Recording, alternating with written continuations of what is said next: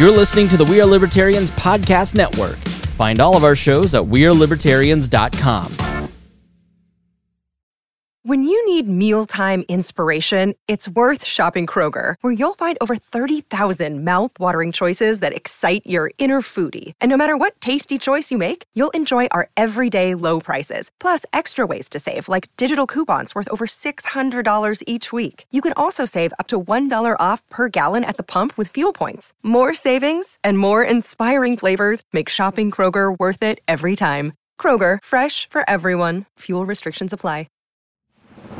Welcome to the History of Modern Politics. My name is Chris Spangle. It is great to be with you today. And this conversation is with Bruce Carlson from My History Can Beat Up Your Politics about the fall of Saigon and the parallels between that and the fall of Kabul. And Matt Whitliff and I were talking, and in anticipation of our release of the podcast in January, in the meantime, we figured we might talk to some historians about things that are happening in the news and see how that goes. We're also going to cross post those on the Chris Spangle Show feed. So you'll hear my co hosts, Rhinehold and Harry, in this. This is one half of the conversation. This is the second half of the conversation where we talked about the history, but uh, we had an entire other half of the conversation that you can hear over there with Bruce about how he puts his podcast together. So if that interests you, go check it out. Also recommend Bruce's podcast, My History Can Beat Up Your Politics. It's a great show. So we're going to have more interviews in this feed with historians about the headlines. And if you have any suggestions, we'd love to hear those at editor at wearelibertarians.com. Now, let's have our conversation with Bruce Carlson of My History Can Beat Up Your Politics. I don't think a lot of people actually know what Saigon is. So let's jump back into history and talk about the end of Vietnam and let's see what lessons we might be able to learn from that. So, Bruce, like, help us set the scene for the Saigon moment. I was surprised when I was researching this mm. that we had been out of active military fighting for like two years at that point when Saigon fell. That's right. Uh, offensive operations stopped in January of 1973. The reality is, Nixon's entire first term, he's pulling troops out. Hmm. He pulls a lot of troops out, It's almost 100,000 out by the first year of his presidency and Nixon would be seen forever as the great peacemaker if he didn't also simultaneously uh, have this uh, strategy of bombing in well, Cambodia and expanding to other countries. Yeah, that was the mystifying part about the Nixon story because he's the guy that got us out, but he also yeah. expanded the war.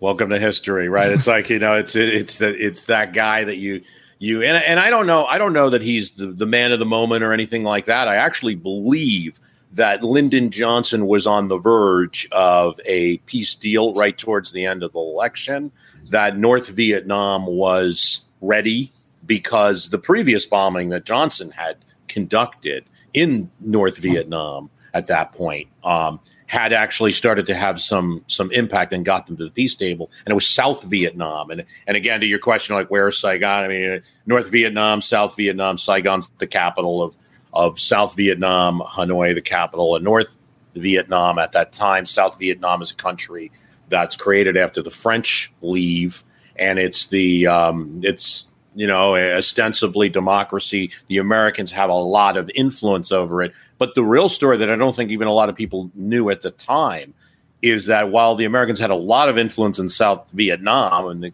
Kennedy actually allowed an operation that changed the government there violently.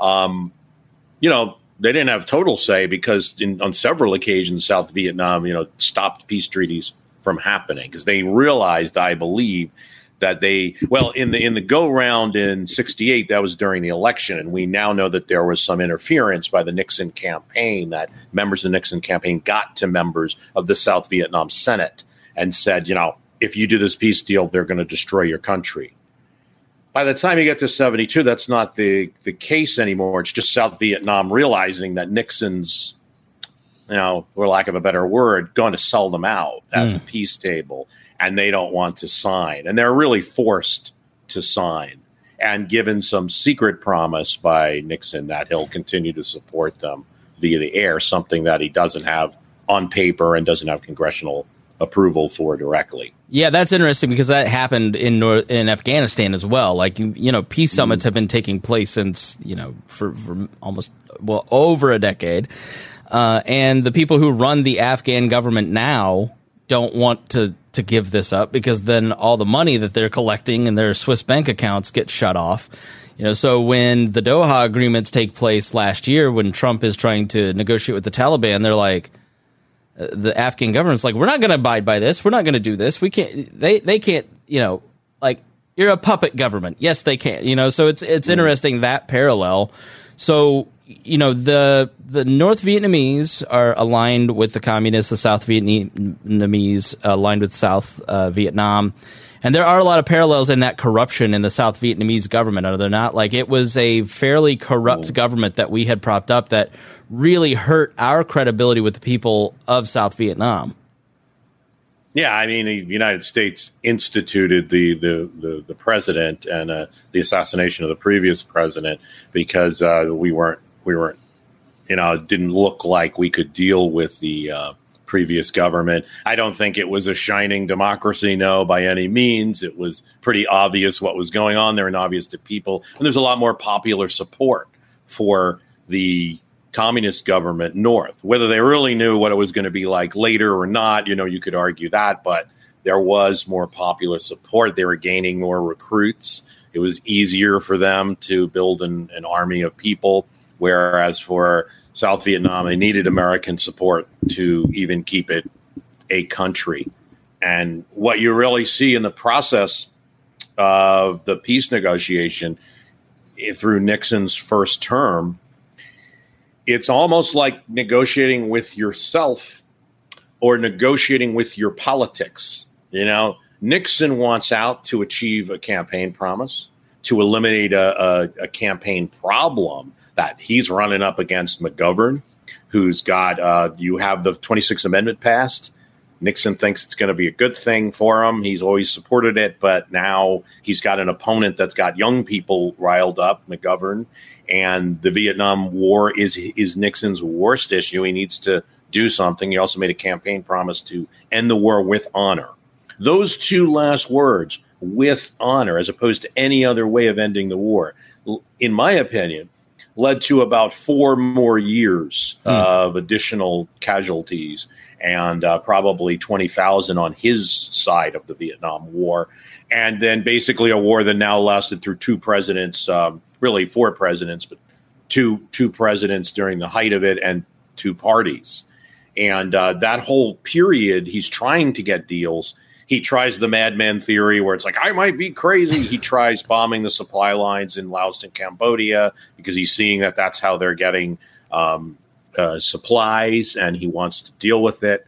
There's also a memo that we now know of called the Zilch memo, which um, Butterfield, who was the man who revealed the tapes during Watergate, the assistant deputy um, chief of staff under um, uh, Haldeman, revealed that there's this memo where Nixon basically said, you know, the bombing doesn't do anything militarily, but every time I do it, I go up in the polls, particularly in the Republican Party, and particularly with people like Wallace voters that he's concerned about in that side. So we have that memo. We also, incidentally, have phone calls from Lyndon Johnson of very similar nature. Like, I'm not winning. We're not winning here. I can go out and whatever you're hearing me go out and say, we're not winning, and it, this is impossible. So we have both presidents kind of on the record, um, one way or the other. Oh, that, even uh, Kennedy in the beginning. I mean, there's um, in the Vietnam Ken Burns documentary. He's like, this is a, going to be a total waste of time. I mean, Kennedy, from the very beginning, uh, he says it.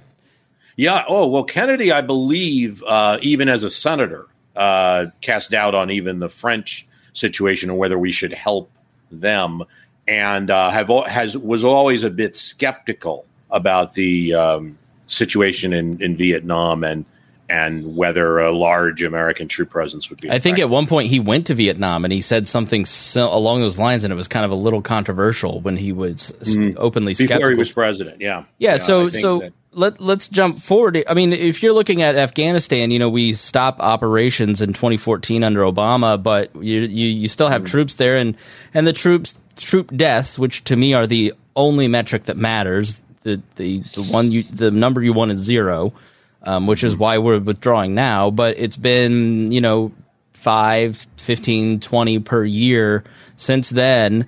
But you you have like these the handful of advisors who are kind of uh, propping up this army, propping up this government, and withdrawing them just now. Most people don't understand that the Taliban operated sixty percent of the country.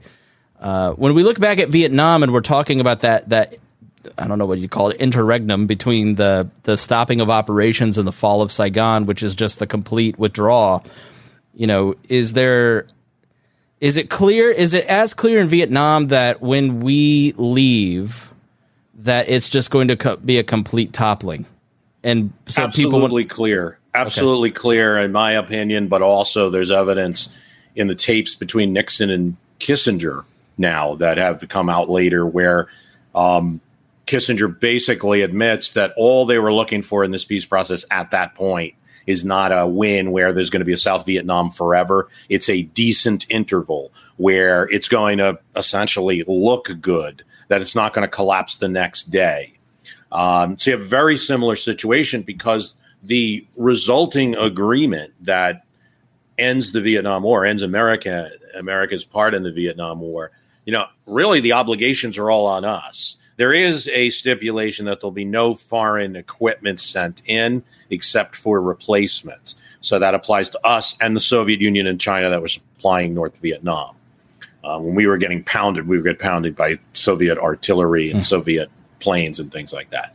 Uh, but the the one who has to withdraw is the United States. So North Vietnamese troops that are in South Vietnam do not have to leave as a result of this agreement and this is what Nixon and Kissinger sign off on. He, he wants a deal. This is it, there's no other way to look at it. He wants a deal before that election. He he wanted it, um, I think, even earlier, but they were uh, he was he was you know I think some of the bombing was was uh, he thought might be effective, and they were also delaying a bit again at the peace table, and so Kissinger couldn't get get to a peace deal immediately. But right before the election, you know, they were eager to sign and they convinced South Vietnam to go along by just saying that you know a, a kind of secret commitment between Nixon and the president of South Vietnam that I will send in air power where needed.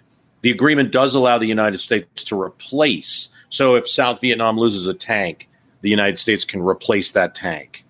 But that's really cool comfort to uh, to somebody that has enemy troops in their in their nation.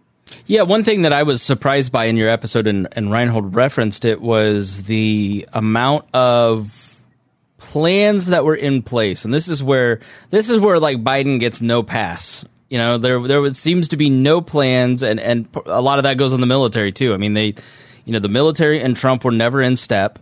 Biden and the military, in some respects, have not been in step on this. They don't want to leave, and so they've just sort of, in my opinion, disobeyed the the commander in chief and not prepared. But you know, uh, so looking at the fall of Saigon on Wikipedia, you know, on April third, uh, mm. Ford announced Operation Baby Lift and evacuated two thousand orphans. Um. And then over 25 or- orphans were evacuated. Operation New Life resulted in the evacuation of over 110,000 Vietnamese refugees. The final evacuation was Operation Frequent Wind, which resulted in 7,000 people being evacuated. Frequent Wind is the photos of people climbing up the famous stairs that's in the Ford Museum now as they're trying to cling onto helicopters, you know, and some of these mm-hmm. these photos uh, are really striking. Um, but Operation Wind is what we we all know, and there were multiple plans that were in place. Um, and while you're talking, I'm going to pop up, you know, one of those photos just so sure. people can kind of see the parallels. So please don't be distracted by that.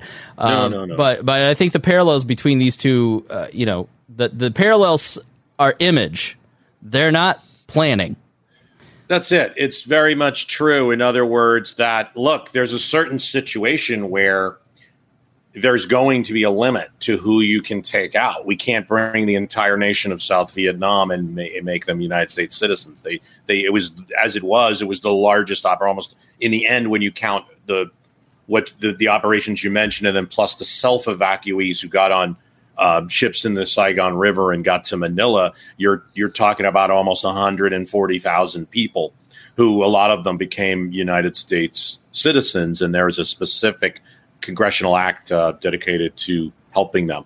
But yeah, I mean, you see these terrible images, and there's people trying to be that additional one getting on the helicopter, and you, you what you can't um, understand is that um, that they um, wait, what you can't understand is that it it could be. Um, He's having a little mic trouble here. It sounds like.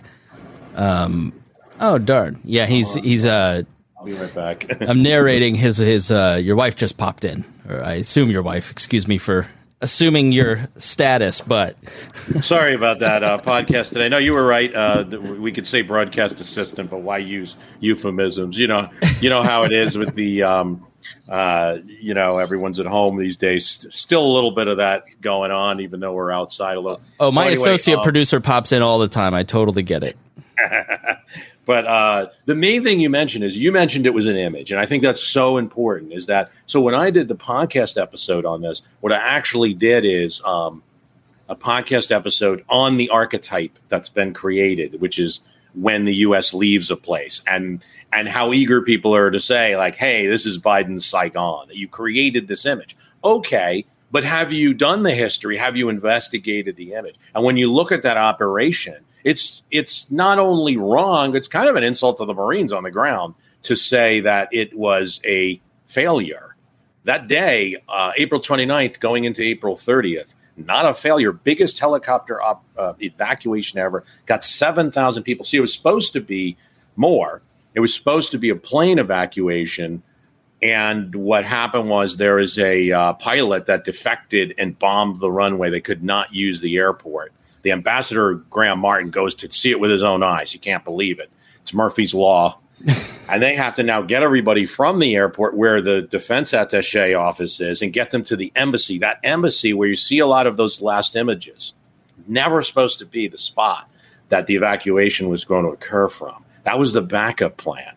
And um, still, still, they were able to get almost 7,000 more than 7,000 people between, say, noon of April 29th and President Ford did a hard stop at three in the morning, April 30th. And then the last Marines got out at 745 in the morning, April 30th.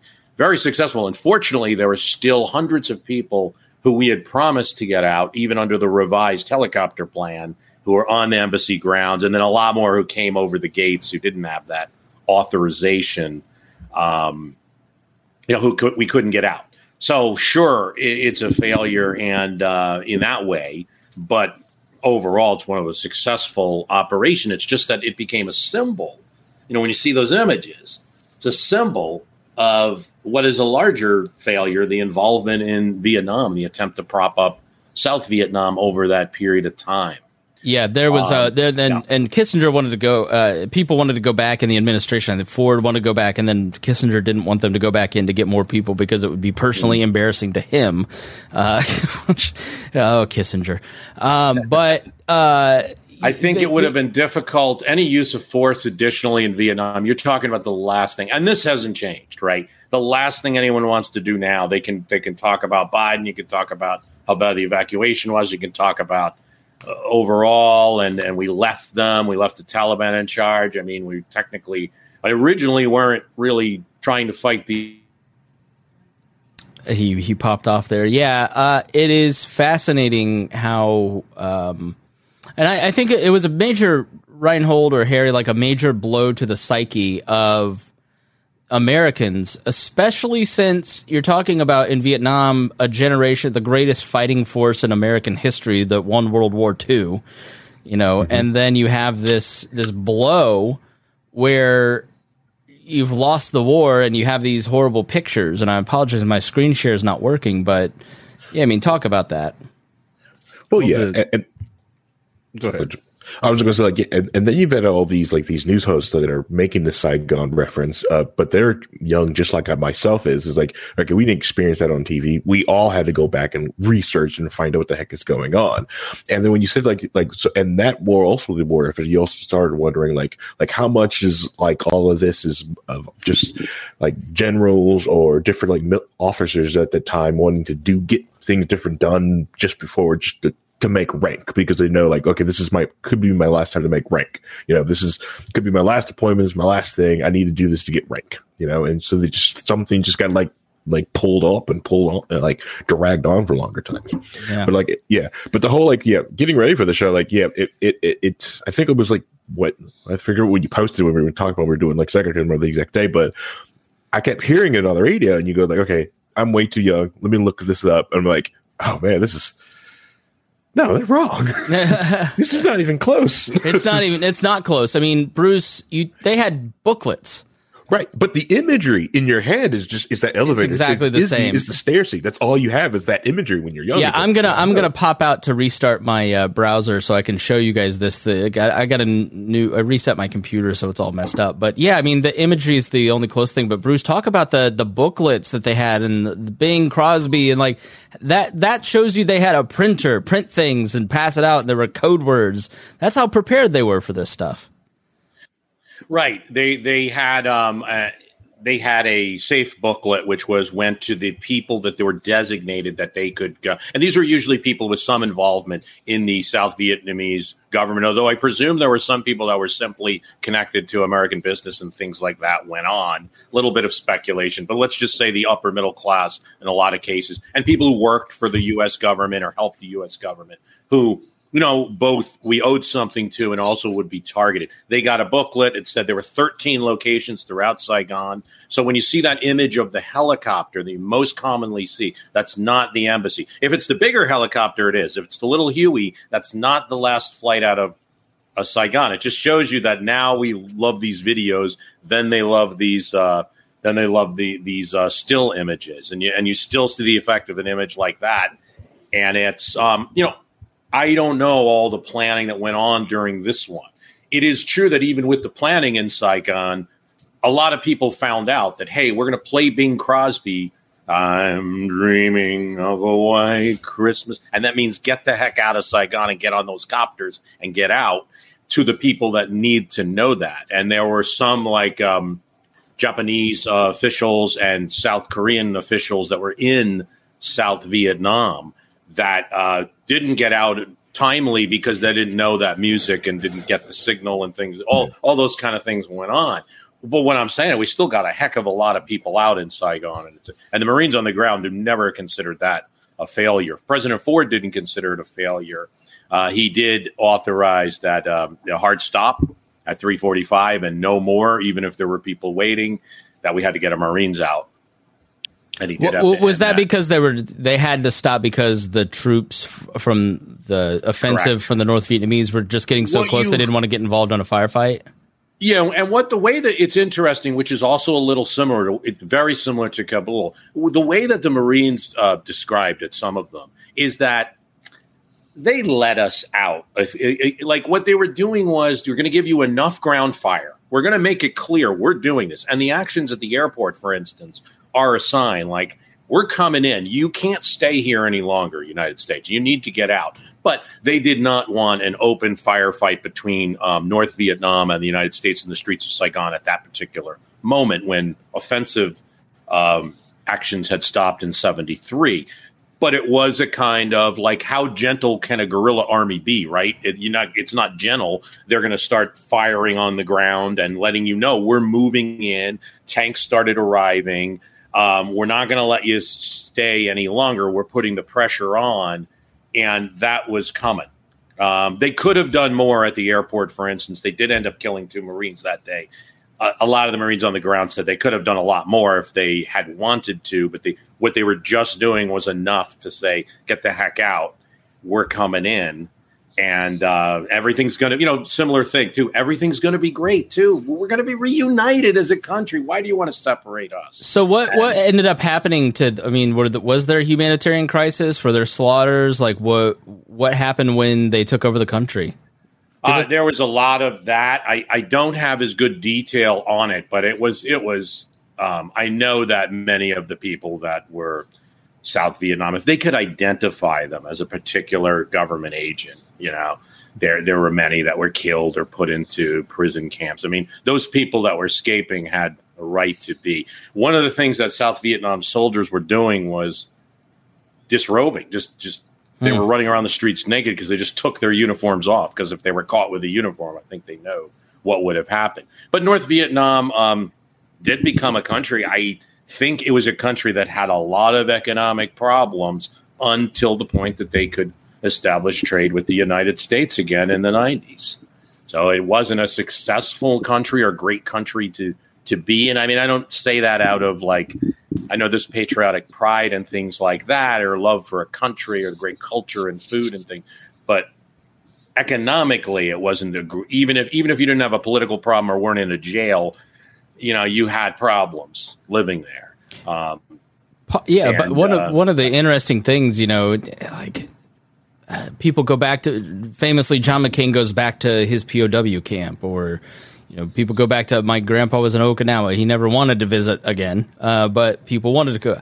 I just mm. can't imagine that people are going to want to go back to Outpost Keating to to like resolve something. You know, there's just something about this war that is so fruitless, and and uh, that that people aren't. I mean, soldiers, soldiers. I think uh, Bagram, for instance, when I heard that was captured, I know that's uh, a very emotional point for a lot of them because that's where they served and that's where mm-hmm. the base was. Incidentally, it was also for the Soviets, so you get that whole. That was their air base, and then it became ours. And I did a whole podcast in the Soviet war in Afghanistan, which is a whole another story that could have had the same exact lesson about um, how long you stay uh, in a war, like you had referenced earlier. You know, the main thing is to get those casualties to zero. That's what America wants peace, prosperity. They're connected. I believe they're connected. You did talk about, I think, when I was uh, when I got zapped off by the vicissitudes of the internet. Uh, uh, you know, um, you were talking a bit about like yeah, there's like soldiers and generals maybe that kind of in the system and they want to just kind of get the rank. Like a war creates all of these perpetual forces, and that has to be watched. And so the the part that I really have a good feeling about of Biden's decision is that he made it and that he's doubled down on it. He's as he's as double down on his decision as Trump was on anything he ever did during his presidency. You know, he's doing that.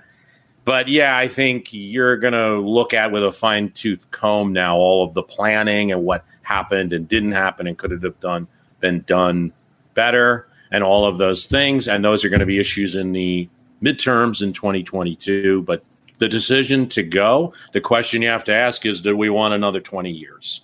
You know, in Vietnam, those same pressures were applied. The the sentimentality of soldiers having fought for a cause, and you know, um, their lives, the lives of their friends, and their own work and risk in vain is a strong and compelling argument in politics. You will see candidates running, um, probably in the GOP in this case, on that particular issue. The the compilation of we we have allies that stood up for the United States, and we are not standing by them anymore. These are strong and powerful voices, forces. They always have been. They were in South Vietnam. Ford thinks it was a great disgrace, President Ford, that he was not able to help South Vietnam more. Um, these are these are powerful forces, but the Congress at that time, and I guess you know Trump and Biden now made the call to make the decision they did. Trump might move away from it or not embrace it as much anymore, know that he's not president. But the reality is he took those steps and made that call. Otherwise, you could have done it another 20 years. Easy. Yeah. Easy. Those forces are enough. We say, well, we got to stay in because we have to, we have friends here we have to support. Well, with that, we're going to leave it there. It was a great conversation. It was great having you on the program today. Please make sure that you go check out My History Can Beat Up Your Politics. Uh, what what what are you working on now? What are you uh, gonna have in the next few episodes? The 1890s. Uh, it's going to be the Mauve decade, uh, probably a two or three parter on the 1890s, and what a decade of conflict, strife, and also some great literature. All right. Well, my history can beat up your politics. Check it out in any podcast app. Harry Rhinehold, thanks for being here. Bruce Carlson, thanks for being here. And listener, thank you for being here. We will see you again on Monday.